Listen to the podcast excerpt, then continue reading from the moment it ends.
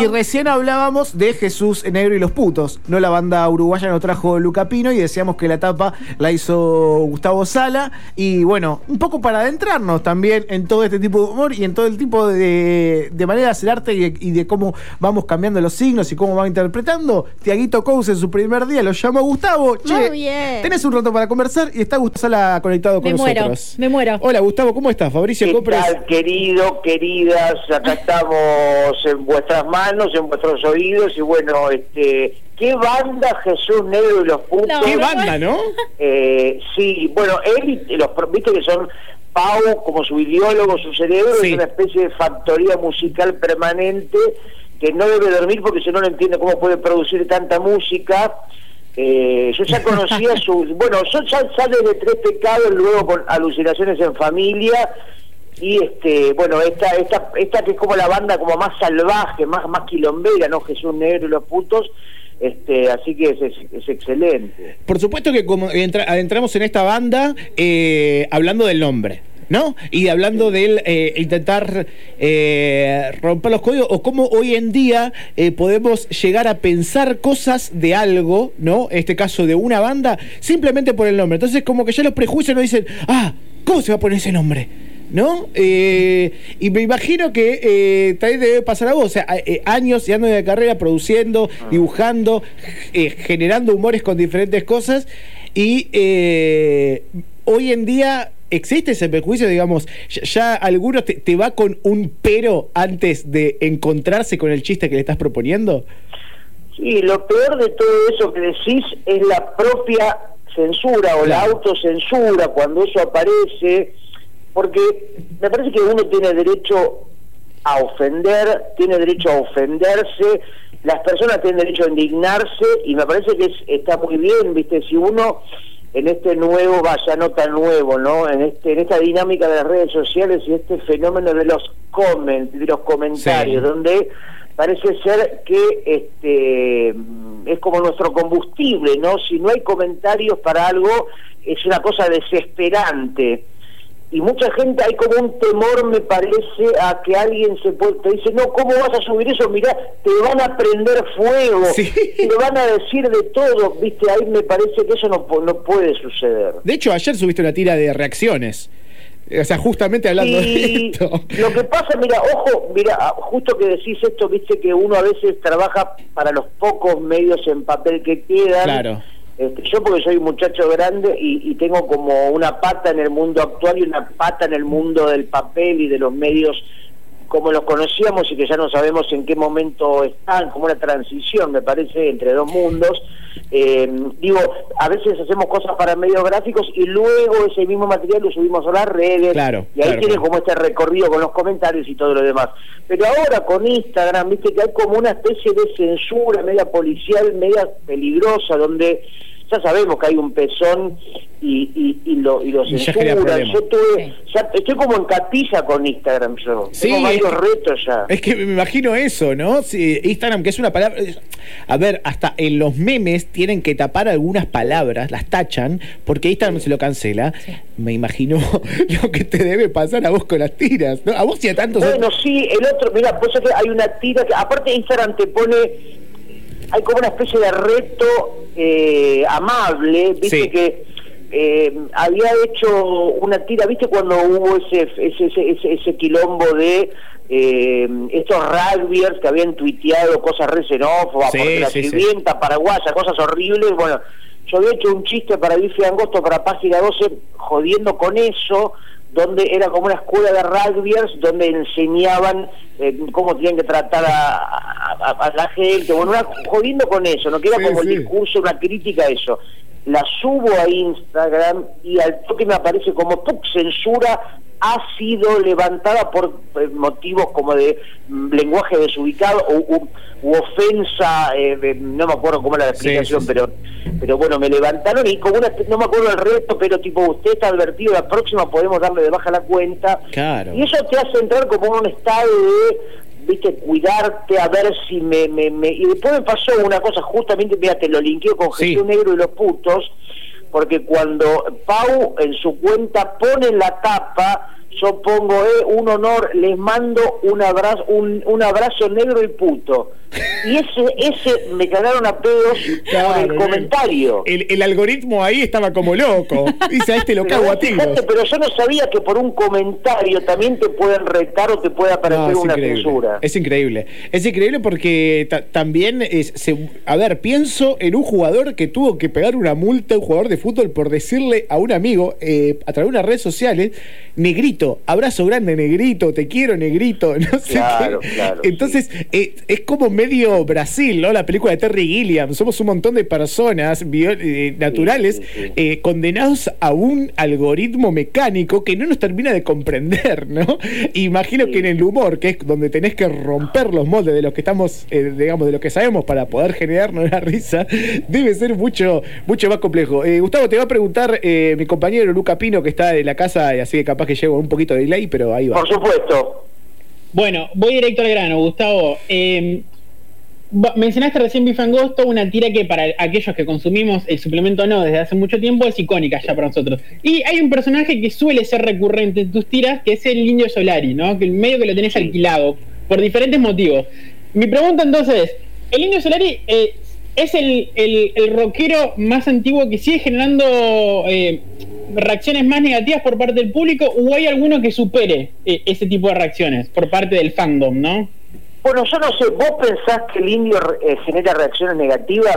Yo la verdad que no sé, y tampoco, mira, lo que pasa con Bife Angosto y con personajes como el indio, primero se supone que Bife Angosto es una tira del supleno que se supone que es de cultura joven, ¿no? Claro. Yo si hay algo que no soy, le juro es joven. Tengo 48 años, hace muchísimo que no soy joven. Es como con una nostalgia, ¿no? como, una cosa de, bueno, quiero estar acá y allá, pero hay una nostalgia ahí. Claro, pero lo que me sucede es que me pregunto, eh, digo, por ejemplo, hablando del Indio Solari eh, o de figuras como Spinetta, Charlie, que ya son íconos, pero ya son gente muy grande, con muchas generaciones eh, atravesadas, y supongo que ponerle que el lector o lectora del neo promedio tengan veintipico, treinta, la verdad que no lo tengo muy claro, pero este tampoco quiero quedarme en hacer todos chistes con rockeros de la década del orto o viste, al mismo tiempo son como atemporales ya, ¿no? Claro. Eh, viste que ahora, por ejemplo, no sé, eh, Woz u otros gente de la escena actual linkea los redondos, aparecen samplers del indio, es como que está en permanente actualización, ¿no? Sí, sí, sí, eh, sigue siendo moderno de alguna manera. Eh, pero yo creo que el fenómeno de los redondos y el indio es eh, para mí es apasionante y, es algo que todavía no se termina de explicar, tiene mucho misterio todavía por, por, por adentro de su, de, su, figura, de su obra. Claro, y, y también creo que está ese misterio y, y, no se termina de abarcar porque sigue sucediendo.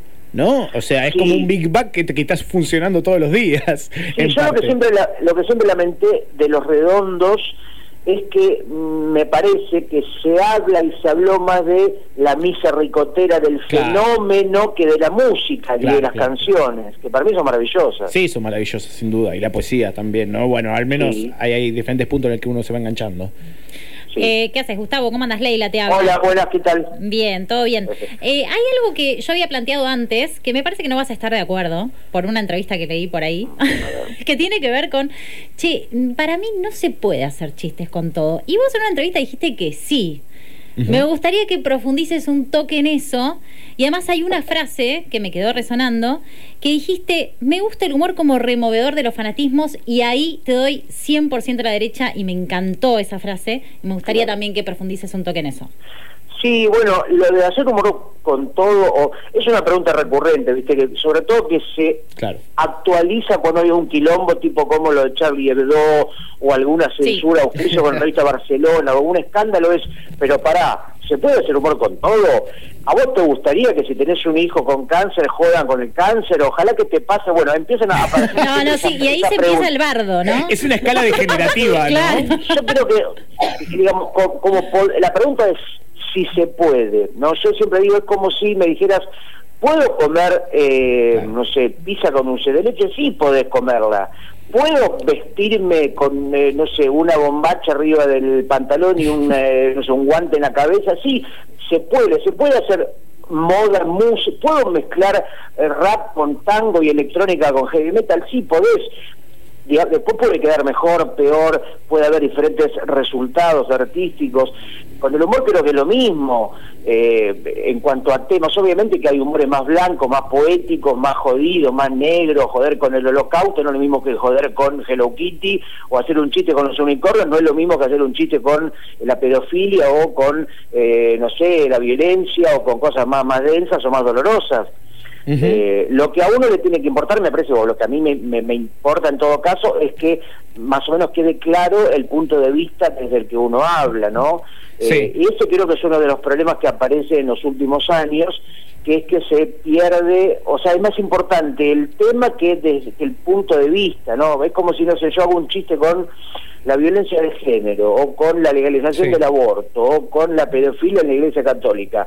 Lo, lo más probable es que los personajes que yo dibuje sean los personajes a los que detesto, ¿no?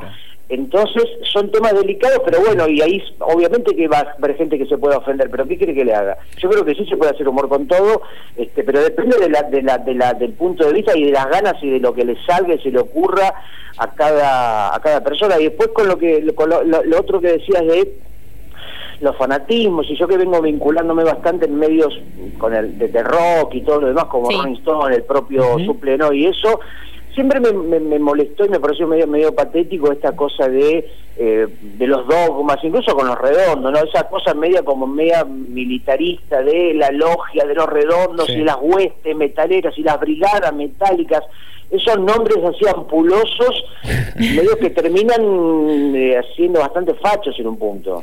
Y no puedo evitar pensar en, eh, en una sátira, ¿no? Hablando de, este punto, de esta pregunta que siempre está recurrente, si se puede hacer humor con todo, eh, de, una tira que habías hecho, que me gustaría pensarla ahora, tantos años después, no me acuerdo, sería, habrá sido 2007, 2008, sobre David Guetta y un campo de concentración en página 12, la recordás, supongo. Eh, por, te juro que sí, todas las noches. Sí, me imagino. Me imagino, entonces me gustaría ver tu visión de, ese momento, de ese chiste eh, y de, cómo fue cambiando y, cómo lo ves hoy en perspectiva. Yo creo que quizás sería peor. Lo que pasa es que yo en ese momento, ahora quizás no tanto, pero siempre parto desde cierta inocencia, ¿viste? Uno sabe más o menos, yo creo saber desde dónde hablo, lo que pienso y lo que me interesa y lo que me conmueve y lo que no me conmueve y todo lo demás, que yo, digamos, si hago un personaje que es un nazi, una cosa terrible, un, eh, un pedófilo, todo, yo ya sé que no tengo nada que ver con eso, es ficción, son criaturas dibujadas, viste, es un poco patético acá que, que, que resaltarlo, pero en ese momento, como como dice Angosto, ya lo dije muchas veces, pero es una tira que no tiene personajes fijos y cada semana es una, una tira en todo caso más de ideas que de, que de personajes donde aparecen diferentes temas, a veces vinculados con la actualidad, etcétera.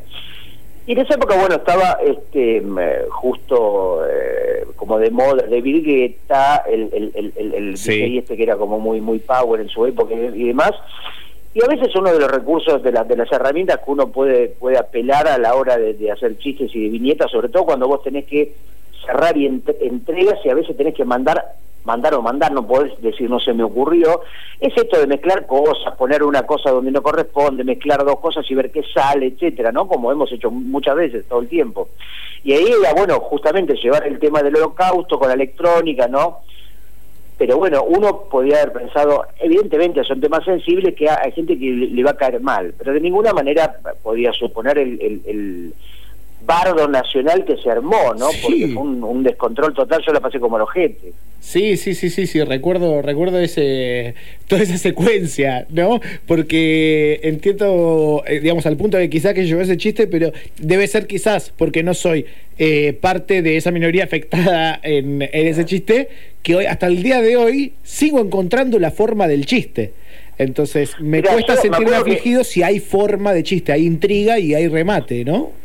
Sí, después el tema es que me hay chistes buenos, hay chistes malos, uno puede hacer una, a veces está más inspirado, a veces menos, eh, pero no deja de ser, digo, eh, no sé, a todos hay cosas que nos gustan, que no nos gustan, que nos ofenden, que no nos ofenden, pero te digo que me sigue sorprendiendo eh, lo que generó y lo que sigue generando reacciones así descontroladas, cartas, quejas, juicios, eh, no sé, una cosa, yo, viste, no sé, soy bastante tranquilo, no quiero joder a nadie, yo hago chistecitos, hago historietas, en fin, eh, pero lo que pasa es que me parece que el humor argentino, hay temas que son, siguen siendo más prohibitivos o más delicados. Vos fíjate que, no sé, en, series como South Park o, eh, no sé, la, Larry David, incluso con Curry o sea, son muchas, o muchas este, películas o series norteamericanas, los temas digamos, del holocausto y cosas así más jodidas son más frecuentes. Incluso en el stand-up, me parece que el stand-up norteamericano es mucho más zarpado y más extremo que lo que conocemos como el stand-up porteño, que es como más costumbrista, un poco más pavote, me parece. Sí, que busca generar como esa empatía y, y hay, pienso en stand-up eh, americano, y que, que, busca meterse en ese lugar donde no se debería meter. Y acá la verdad es que pienso pocos, porque pienso, a ver, de humorista gráfico pienso en vos, eh, a ver, de, de, de otros formatos, un youtuber llama Matías Botero, que es un pibe que busca hacer chiste con, con humor negro, pero también son contados los que intentan un poco... Eh, eh, nada, sentirse libre en cuanto a los patrones. Pero la verdad es que no, esperábamos hoy conversar con vos, así que muchísimas gracias, Gustavo, por, por hacerte este rato para conversar con FM. Gracias a, vosotros, a vosotras y siempre la radio. De paso, los invito a escuchar a mi podcast. sí, este, Sonido Bragueta. Eh, eh, Sonido Bragueta este, hacemos yo amo la radio y los podcasts mientras dibujo permanentemente escucho. Así claro lo voy a empezar a seguir a ustedes que no no lo tenía presente. Ahí la, he estado varias veces ahí en la patriada Este, en ese hermoso café este, en ese hermoso lugar dibujando incluso seguramente habrá una mancha de tinta china que será de mi ah, autoridad un abrazo grande y gracias por llamarte yo pensé que solo ibas a Café Martínez. No Café Martínez 210 pesos me salió un cortado el otro día. Eso, es un crimen por eso, eso es un juicio a ellos hay que cancelarlos. Eso está mal. No, yo había otro tipo de bares, pero ahí estaba en una zona que no tenía opción y bueno, caí en las garras del capitalismo más extremo y nefasto. Completamente. Abrazo enorme, muchísimas gracias por estar gracias, total, enorme, gracias. Como quien no quiere la cosa, pasó Gustavo Sala por un confuso episodio.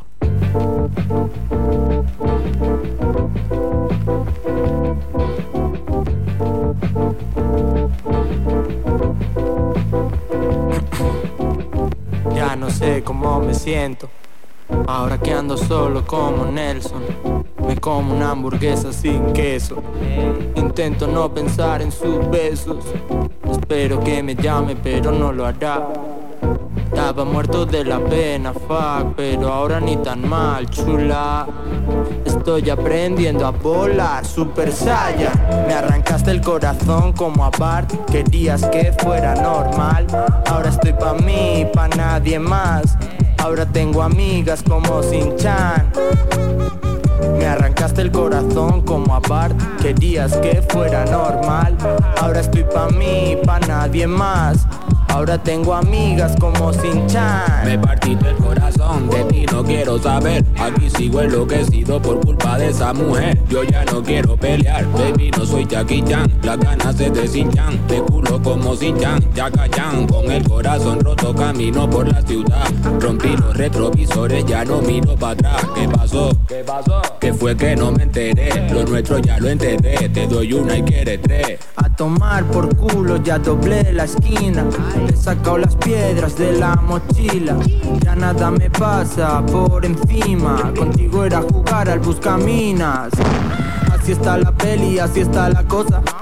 Yo era como el mentos, tú la gaseosa. Flotaba boca arriba en la piscina. Eh. Me echaste por encima gasolina.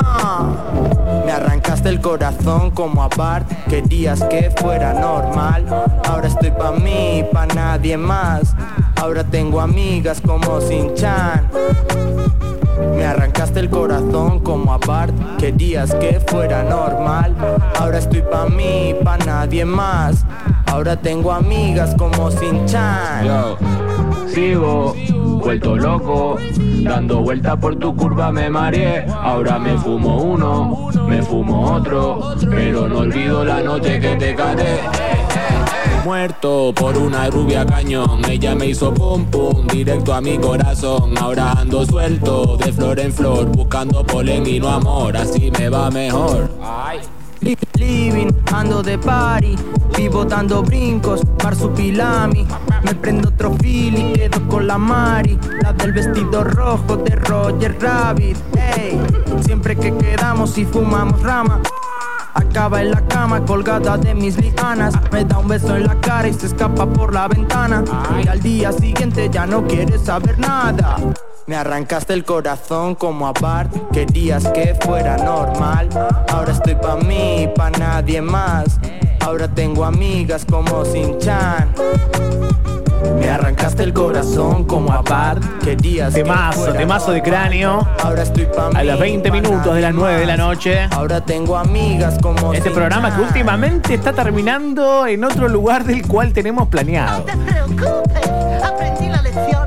en el cual que se transforma en eso, en un confuso episodio que piensa que va a seguir un camino y de repente está ahí conversando con Gustavo Sala, festejando el cumpleañito de la compañera, con banderines colgados, con libros de niños en la mesa, con corazones pegados en los acrílicos del estudio. Si no nos rajan a la mierda, yo creo que podemos durar bastante más.